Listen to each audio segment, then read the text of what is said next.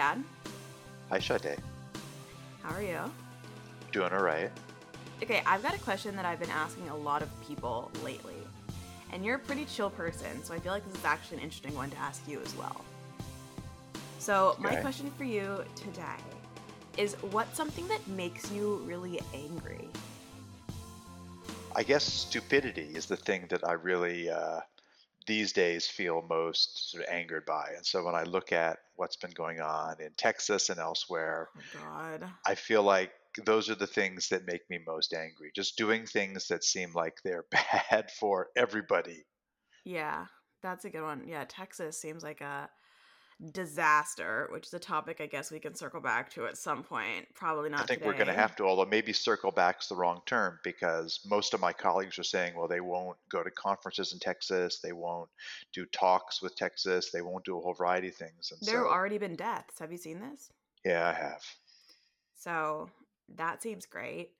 Six weeks, also. I mean, for those of you who don't know, Texas has like passed one of the strictest abortion laws in the country, um, basically criminalizing abortions after six weeks. And for most people, if you have not ever been scared of the thought of pregnancy, um, most people don't catch pregnancy kind of until four weeks at the earliest. So six weeks is incredibly strict, and then to criminalize it is um, absurd and kind of shows that you're not actually super vested in the pro life of it all. It seems very anti life to me.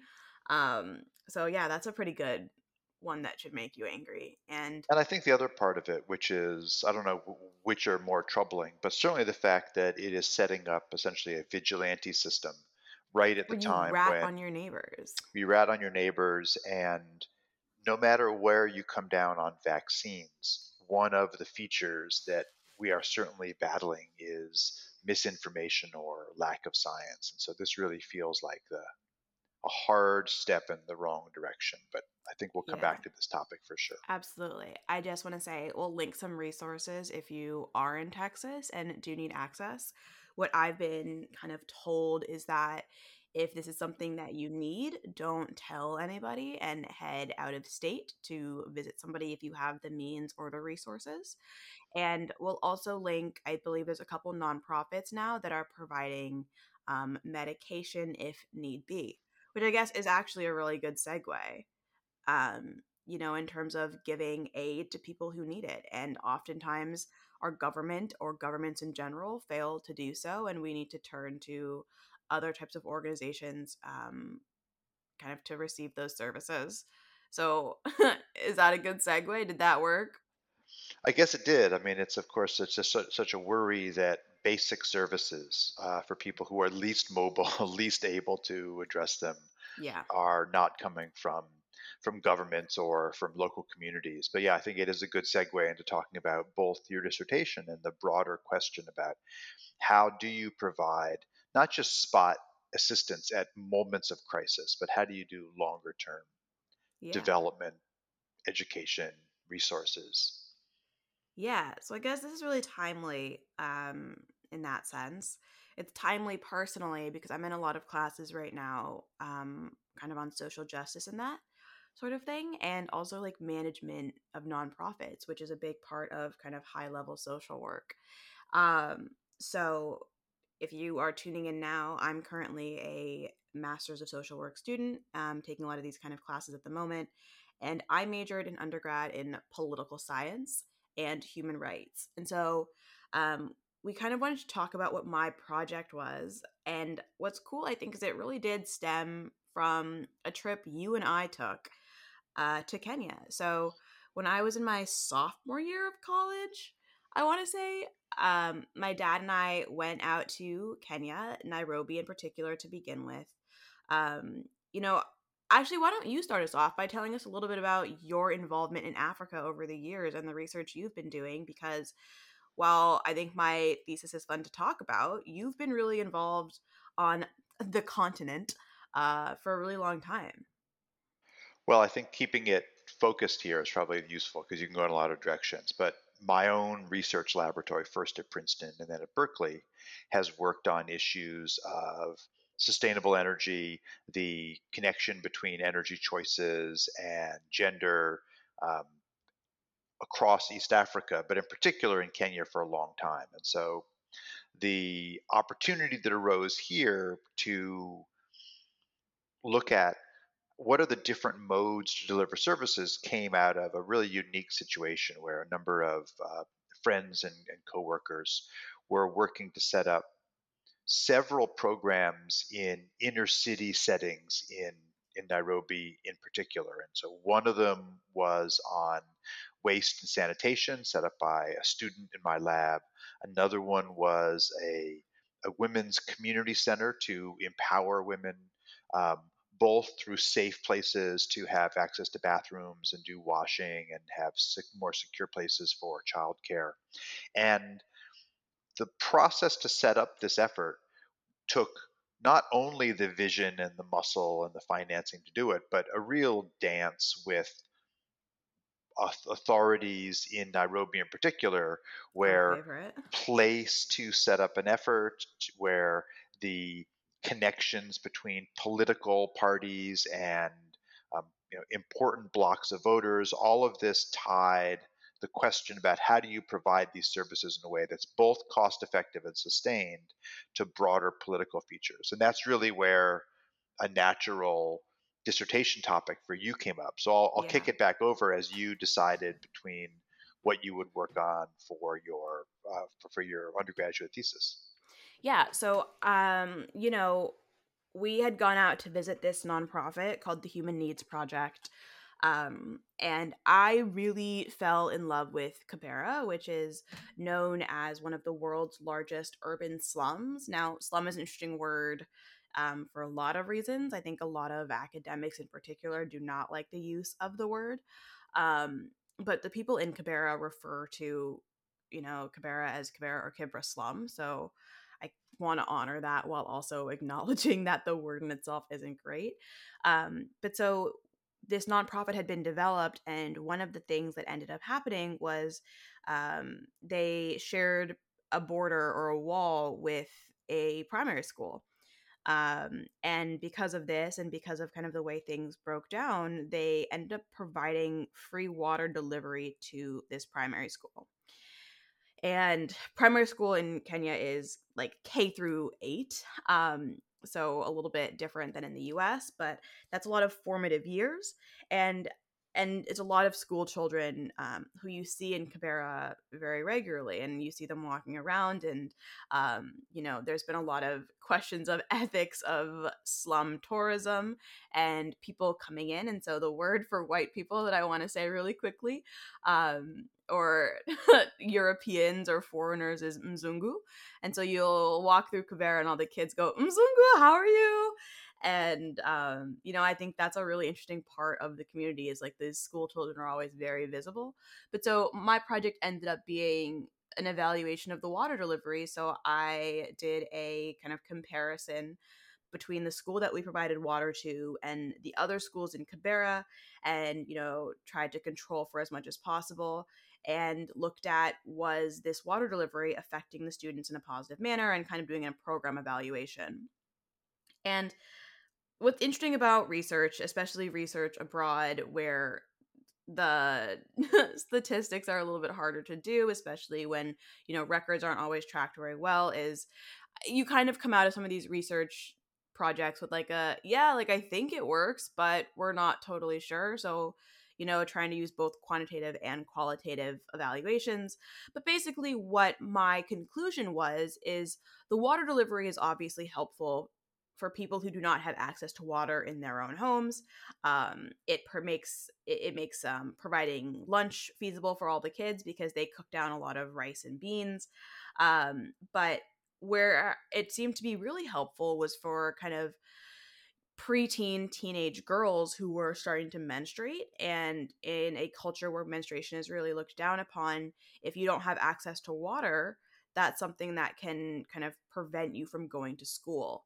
And so if your school had access to water, you had younger women or girls who were getting their periods and then able to come to school and clean up um, and stay in school for longer than they might have otherwise. And that's where the water delivery ended up kind of looking like it was most effective. Um, obviously, there is a lot of research that still would need to be done. There's lots more program evaluations that always need to be done with nonprofit work. But that's kind of where I ended up coming out on my thesis, which is, you know, we know that having access to water is helpful. Um, and this is a particular area where it seemed like it was very helpful. So, so I guess the other parts of the context um, sort of tie this together is one is this is a very big elementary school or primary school. This is about Yeah. 4,000 students. Um, and it is in a core location in, in, in Kibera. So the place where we were ultimately granted the permit by the mayor to build the clinic was both beneficial and, and challenging. It was first a heroic effort by the founders to really focus on on cleanliness and women's and children's security in this area. And that's what the center was founded around. But the fact that we discovered um, that we had an exceptionally good borehole and all this clean water meant that the partnership that Jade just described with the school could sort of be taken to another level right away Right. so that uh, water services could be provided to this community. And that not only allowed this human needs projects to really sprout much faster in the sense that it became a hub of the area, but also it was directly next to a politically charged area, a place where Yeah. rallies happen for political parties, where there's a huge amount of traffic back and forth, there's lots of goods being sold. And so the the opportunity to provide assistance and partnership to the school and to the young women in particular that Jade is describing, I think sets this up as a really interesting case of what are the ways that you can do a long term partnership as long as we have the supply of water. The, the Human Needs Project can be a really great partner for the school in the context of an under resourced area, but also an area with a huge amount of pride. Um, one of the things that's really notable in Kibera is that people don't ask for handouts in Yeah. any near the way that happens elsewhere. There's a real recognition of Kibera as a place trying to lift up individuals. And so this focus on these school kids that end up be, being the core of your thesis is really kind of central to the idea that Kibera has an identity and it's an ethnic identity, but it's also a development based identity. Yeah, no, and and I think it feels really interesting because Kibera is a place that is kind of like no other. Um, I actually just had a friend over yesterday, and somehow we got on the topic of Kenya, and I spent two hours showing photos and videos, and then we called my friends back in Kibera. Like, I've never had a place that I loved kind of that quickly in such a way, and there's such this sense of like entrepreneurship and community. And I but I also think it's interesting because it feels very weird to be able to drop into a place like this, especially as a Mzungu, and you know feel so loved and like honored and all of this and i think that brings up a really interesting dynamic especially with nonprofit work. I do also want to say we will definitely provide links um, about Kibera if you want to go learn more. It's one of the most interesting places i've ever been. I could talk about Kibera for hours and hours and hours and I've got lots of audio clips, so maybe we'll do an episode where we talk a bit more about Kibera and maybe bring some people, you know, who live there on. Um, but I, I really also want to acknowledge that there's been a really big shift of culture, which is what I did for part of my thesis was looking at kind of why Kibera exists and what it's been like. And, you know, it's a place that has also been known for really intense you know violence and danger and it's a place where the community itself banded together and kind of put together community organizations and policing and there's you know there's no fire department and so the young men banded together and built their own fire department because the electrical wires catch on fire all the time and um, i think there's been this really interesting element of community that's been built and i i think you and i both feel it when we're there but it also feels weird to get to do nonprofit work where we're delivering aid, especially aid that you know we have prescribed as the most necessary, which I'm not saying it isn't, but it's always interesting to think of us kind of as getting to drop in and drop out um, in terms of nonprofit work. Well, I guess you know there's a couple elements of that. One is that Kibera does have this culture. As you go around, you can see these little banners and flags on lots of the poles, and they're identifying not only this is part of Kibera, but even sub communities within Kibera. It's Yeah. a melting pot of low income residents coming into the Nairobi area. Um, Kibera has itself a long history of where it was assigned to in terms of which out of Nairobi groups uh, would kind of settle would settle there. But things happen that change the profile. So one of the things that the Human Needs Project ran, in addition to water, washing, sanitation services, were things like Kibera's Got Talent, modeled after international international We will link some And great yeah, videos. And not only are the competitions uh, great, but the things that have come out of it. And so recently, a, a Kenyan so rose in the international ranks in ballet. And so suddenly, the Human Needs Project was then also asked and was able to devote some of the rooms that it was using previously for teaching classes on building apps and things to a ballet center. And little kids there seeing a local resident of Kibera doing doing good um, opened up new opportunities. And so what began as an idea to focus on on basic wash services as they're called became kind of a cultural development reflection of the spirit of Kibera. And it goes on to this day. Anyone who goes on to the Human Needs Project website, you will see these series of activities that are layered on top of trying to meet in a sustained way the needs of in particular women and, and children in the area. Yeah, no, absolutely. And and I guess there's like so much culture to Kibera that we could again, we could talk about it for days. I mean, it's one of the most interesting and like wonderful places I have ever been in my entire life. But I guess with that, you know, you do a lot of this nonprofit work and you are also visibly white. At least I can sometimes pass for brown. Although they Uh call they used to call you the same thing. So I mean, I still get called Mzungu, but I think people in Kenya think I'm Ethiopian often, which is interesting because I've because of my hair. Um, so uh, you know, I pass a little better at certain times, but um, I guess my question for you then is, you know, how do you feel about nonprofit work in general? I think that I have a huge qualm with, you know, we talk a lot about things like the military industrial complex. Like there is the nonprofit, you know, industrial type complex where a lot of these services are forced to be provided by nonprofits and nonprofits are often focused on fundraising as well. So you often lose a little bit of the service provision that might happen. I don't even know how to describe it. I'm just curious how you feel about dropping in on some of these places. And I know you've had a long sustained engagement with Africa. So I don't want to like say it's inherently bad, but I do think it's interesting that you and I a do a lot of nonprofit work and b do a lot of nonprofit work that's not like directly in our backyard. And by what I mean by that is it is pretty easy to look at our own communities, be it Oakland, be it LA, whatever, and say, like, there's a lot of work that needs to be done here. And I think it's always interesting when people go abroad and do a tourism along with their aid.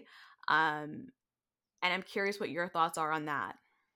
Well, so I don't I don't have the angst about it that you're trying to to, to, to rise up here, and largely because the work that I started doing in East Africa was work on energy projects, work on cook stoves, on solar, on small distributed energy systems in the part of the world that has some of the lowest levels or had some of the lowest levels of energy access. And so the Human Needs Project for me was really an outgrowth of several decades of work, both on the NGO side, as you describe, but also work with the Kenyan government, with the UN, with the Food and Agriculture Administration of, of, of the UN on different aspects of energy for sustainability. And I think that what's the most key key part of any effort to do development innovation work is a sustained connection. And for me, that longest single connection in, in, my career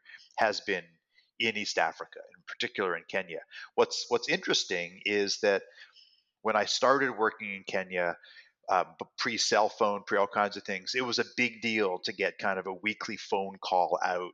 Uh, might have to go to the telecoms office in the middle of the night, um, wait in line, generally bet- behind refugees from Somalia or Chad or whatever was the recent crisis, just to get a call back home to both check in and say I was doing fine, but also to do whatever amount of ordering materials or things we had to do. And so that from that beginning, Kenya has gone through this rocket like transformation. In fact, Kenya has changed Yeah.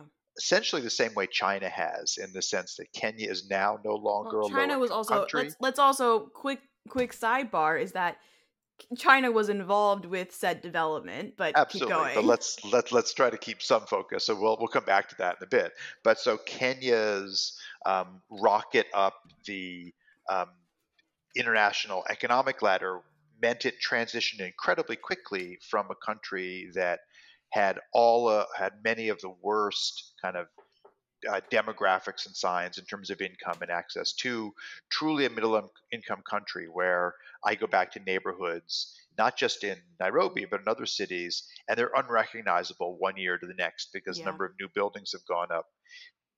And many of the big international aid groups have now recategorized Kenya as not one of the frontline places. And it feels a lot like what happened in other countries, you know, years, decades before. So the context in Kenya is changing, but of course, there is always, like there is in Oakland, California, and Los Angeles, there's a, there's an underclass, but also it's a hub of refugees from regional crises, and Right. so there is essentially an ongoing demand for what Kibera is, and that is a place that is still very poor, but where access to development, partnerships, and opportunities, both for individuals and groups, is still there. And so, one of the things that I see about the interaction here is that while you don't want to necessarily have to count on nonprofits or other groups to provide what seems like they should be basic services that communities would provide.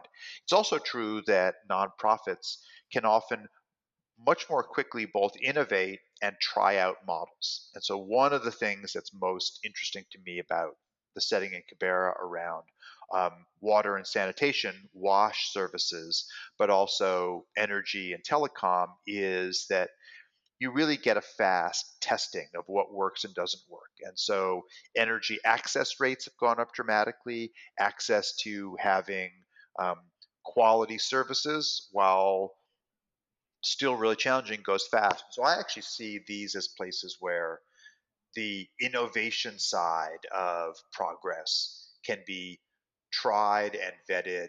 And if you do that with community partnership, as opposed to some you know, imposition, there is a real benefit to this law, this ongoing process. So that that to me is where I feel like Kibera is a place that actively wants to take on that role, and so I've been really happy to partner there. And just just for for, full disclosure, I am the energy director of the Kibera uh, of this Human Needs Project in Kibera.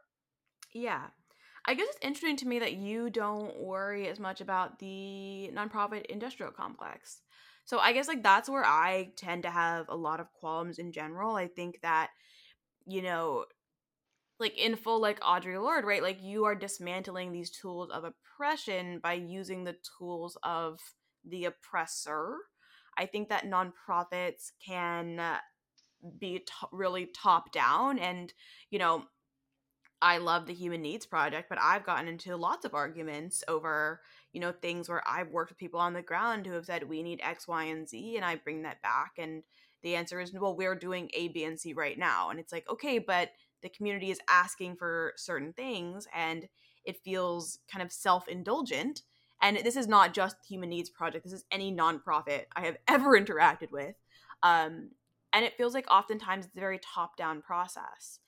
And so I'm, I I'm think this is this is the challenge. I mean, I, I, there's no question. There's lots of nonprofits that have the problem of they are a hammer looking for a nail. That there's a thing that they want to do, either because it technically makes sense or because there's a donor. There's lots of things that drive nonprofits to have a given mandate, even if a given, even if a community said, "Well, that's great, but we need something else." Um, and I, I think you're absolutely right. That's a tension that you see all over, and in some I don't know if it's more more extreme settings. I mean, one of the places that really pulls this out to me is we also work in Rwanda, and right on the border of Rwanda and the Democratic Republic of Congo are a pair of towns, Gisenyi on the Rwanda side and Goma on mm. the Congo side, and a huge number of the international development aid workers who work in the Congo at one of the largest sites for UN refugee logistics. They live on the Rwanda side and they go back and forth each day. So you see people walking across the border, going across in fancy air conditioned uh, vehicles, kind of all, all manner of things. And that's a place that has always struck me as an example of exactly the problems, but also the logistics that you're highlighting here. On the one hand, if you are able to cross this border back and forth, there are services and things that you can provide into the Congo far more easily by being based in Rwanda. On the other side, you also can get into this complex that we are doing something for them. We right. in the NGO community are not living the same daily reality as the much more challenging situation uh, just literally a kilometer away across the border. And so this this issue about how do you leverage international access and abilities without making uh, without separating yourself or your group and its planning its strategic mission etc from the direct needs? That's a that's an ongoing challenge and some groups navigate it well and some groups navigate it poorly no question yeah, and I think I think in Kibera it's really highlighted for me. There's two big examples. One is all of the people who come in for a couple days. And I think we see this a lot, especially with like high school trips to go build a school, where it's like, yes, but what you're actually doing is tourism. And what's probably more helpful in these situations is if you were to just donate the money. Um, so kind of weighing that calculation. And for me, what always really hits home is in Kibera, you know, I maybe have to spend $10 a day if I am taking tons of motorcycle or boda boda rides and I'm, you know, buying the nicest lunch of the day. You know, it's it's not a place that things are really expensive. And I fly back particularly through Zurich. And I don't know if you've ever been to the Zurich airport, if you're listening. Um, we have. But we have. Um, we we did a fun little alcohol stealing expedition um, in the Zurich airport. Which Liberating. Is story, which is a story for another time. I think you and I do a really good. But the best part about traveling with you, Dad, is I do think the like 8 a.m. beers we coordinate on very well. Um, but you fly back through Zurich where a chai latte is ten dollars. Um, and it's always incredibly jarring, I think, for me to go from A, the noise of Kenya to the sounds of Zurich, which is like silence, and the pricing. And, you know, I would come back from trips and sit in my apartment and be like, this is absurd. Um, I just think the flight part of that is already the fact that, that right. you can work in Kibera one day and then oh my, my time is up and then you jump on a plane with all the amenities and fly back. There's there's no question, and you know these dichotomies are huge. I guess the the question for me is, are you able to leverage international resources to truly aid the communities you're working with, or as you say, is it more of a of a tourism based thing? And so I, I look at the opportunities here as one where, in most of the cases where I've seen sort of true progress, and in Kenya, we've been uh, on an effort to battle against a proposed and a funded coal plant that would go into a cultural heritage site on the coast near Lamu, um, or a, a mega dam that that we're working against in Malaysian Borneo. And what I see over and over again is that the most successful efforts to really change the politics or the economics are one where there is really a partnership of local activists, community groups, and international attention and resources. And in some cases, that works pretty well. The, the cases I just mentioned have been, I think, really leveraged by this inside outside partnership.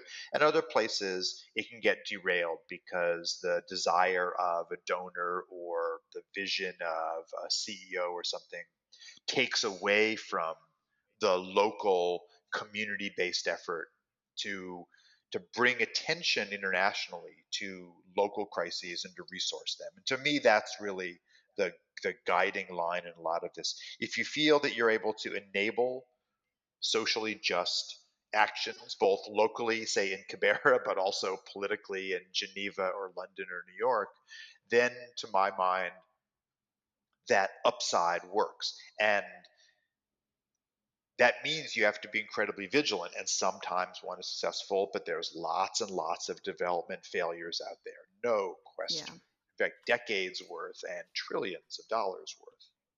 Right. Yeah. I guess i just always worry that in nonprofit work um you know even if your heart is in the right place if everything is not set up properly it ends up being so kind of like self promotion based instead of you know, actually empowering. And I also think something I've been talking about recently in class, which is what I wanted to bring up earlier, is that oftentimes nonprofits are working to get us back to a baseline that's not great. So maybe not this one in particular, where you're bringing water to people who have not historically had access, but there are lots of nonprofits where, you know, I don't think they're necessarily framed with this social justice perspective, which a lot of you know services just needed to be provided in general but um, kind of through the lens of social work one of our core beliefs um, in terms of our code of ethics is social justice. And sometimes i think it's interesting to look at nonprofits who are just struggling to get us back to a baseline and that's not their fault that's kind of the fault of the society that we're in. Um, but it's very interesting to think about nonprofits through this lens of okay but like what's the actual empowerment going forward? What's the social justice element? What's the advocacy that's being done etc um, which isn't necessarily needs to be on the nonprofit again. I want to be very clear that a lot of nonprofits are just struggling to survive um, but i think that lens also is hard for me is you know where is this baseline? Especially if we live in a society where the baseline is bad well, I mean, we're going to have to come back to do this one on, a, on another episode, but you're absolutely right. Um, the idea that you're providing basic services and that's it, or a nonprofit is a conduit to opportunities as communities evolve. This is a place where you know the charter of an NGO or the funder or the context of where they launched in a given community. These things are parts of what sometimes kind of ossify groups to see they have one mission. You know, we do wash services or we do something else. Well, in Kenya, that's evolving. In other parts of, uh, of the region in East Africa, there's different needs. And so one of the challenges here are is the is is the mission and mandate of an organization, be it an NGO, be it a you know, church charity, be it a government office, to really meet the evolving needs of the community? Or is it to kind of rack up numbers and say, well, we do this one thing, we do one basic service? That's something where um, not only aid groups, but I think really everyone involved, whether you're doing this in Kibera or Oakland, California, south side of Chicago, that challenge is one that we don't have a very good way to think through because you see communities to a, to a large extent through whatever was your initial kind of vision. And so you and I saw Kibera at one point. It happens that when you and I both started working there most actively, elections were the thing on people's yeah. minds. And elections have been a critical part of the politics of why there's attention, why government offices want to assist in a place because there's a place you can go get votes. And, and it's a place that you can go place non-real votes let's just say uh, and this is not unique at all to Kenya. You know, in, in, Chicago, they say you know you vote early, vote often. You can vote when you're dead. So this is hardly a unique feature of Kenya. But it is one of the reasons why both there was national interest in in NGOs and people getting involved, um, but it's also one that highlights the wider politics. And politics in Kenya is a complicated colonial, post colonial history of who is empowered, which tribal groups have certain offices. Um, it is something you see, you know, not just in Kenya, you see in the United States, you see it elsewhere. We, we have different names for it, but it's that process of being responsive to local needs and not source of ossification, of seeing communities as static. That's one of the areas where social justice is the new lens. Now, many groups have been doing great social justice work for a long time. Others have been doing not so great work uh, in that area for a long time. But that's the new language. And so, building out an understanding of how does the work you do on water services or on teaching young kids, young girls, for example, how to code at the Human Needs Project, that's an example of this tension, this back and forth around what services are needed at that time in a given community. Right. Yeah, absolutely. Yeah. I guess then to follow up with you, what do you think is the best way? Because I have a lot of thoughts on this, but what do you think is the best way for the average person to get involved um, abroad? Because I think that a lot of times, you know, especially if you have capital, I don't want to pull like an effective altruist out here because that is not what I am. And I want to be very clear on that. But like, oftentimes, I think that in terms of these trips, it's often better just to donate um, instead of sending yourself out there to do, you know, whatever little BS you are going to do. I also do want to acknowledge that I think it is often important to like see these things firsthand and like get involved and meet people. But in terms of the way I think Americans often do this kind of um, nonprofit tourism, I think often the best way is just to donate instead. So I'm curious what you think the best way is for the average person to get involved. Yeah, I mean, I think for everyone it's different. I think that that sustained engagement is one right. of the key aspects of this, and whether that sustained engagement is your time, your thoughts, your education, your money, whatever else, I think that's often the key because the places and projects that I've seen as most successful had that evolving partnership that both sides knew they were going to be with this for some time. And it wasn't going to be a given milestone. We reach a certain amount of money, we defeat a certain coal plant. It was a longer term effort. And those are the places and those are the partnerships that I feel really fit into this mold of you still make mistakes, but it is a known thing on both sides or all groups that this will be a sustained effort to to enact. All right. Do you want to take us out? Yeah, so this this episode was really meant to be sort of a bit of a two-parter. Next next week we're going to talk about a lot of the images, um, a lot of the approaches to thinking about both development projects and resources. Um, and you as a photographer, uh, we're definitely going to come back to a lot of the a lot of the most striking aspects of not just Kibera, but places where one kind of engages. Yeah, absolutely. For sure. Do you have a question? So I guess I do have a final question for you, and that is when you think about Kibera, what's like the most striking image for you? Um, I have a photograph that we we can include on our little Instagram infographic of um, these kids kind of walking home from school in the in the slush of mud. Um, but in general, I think it's just like the community element. Like there's something so powerful up being on the back of someone's motorcycle at night as like traffic is held up because people are like talking in the street and those moments are really what sticks out to me most um, in terms of being in Kibera. That and then drinking uh, chang'aa, uh, which is the Kibera moonshine, uh, in those little community organizations and getting to just really talk to people in, in, in a really personal way. Those are the moments I think that are really the most incredible to me. But with that, thank you guys so much. Um, we'll link a ton of things in the show notes if you want to learn more, and we'll be back talking about Kibera and ethics next week. Thanks so much for joining us. All right. Bye, guys.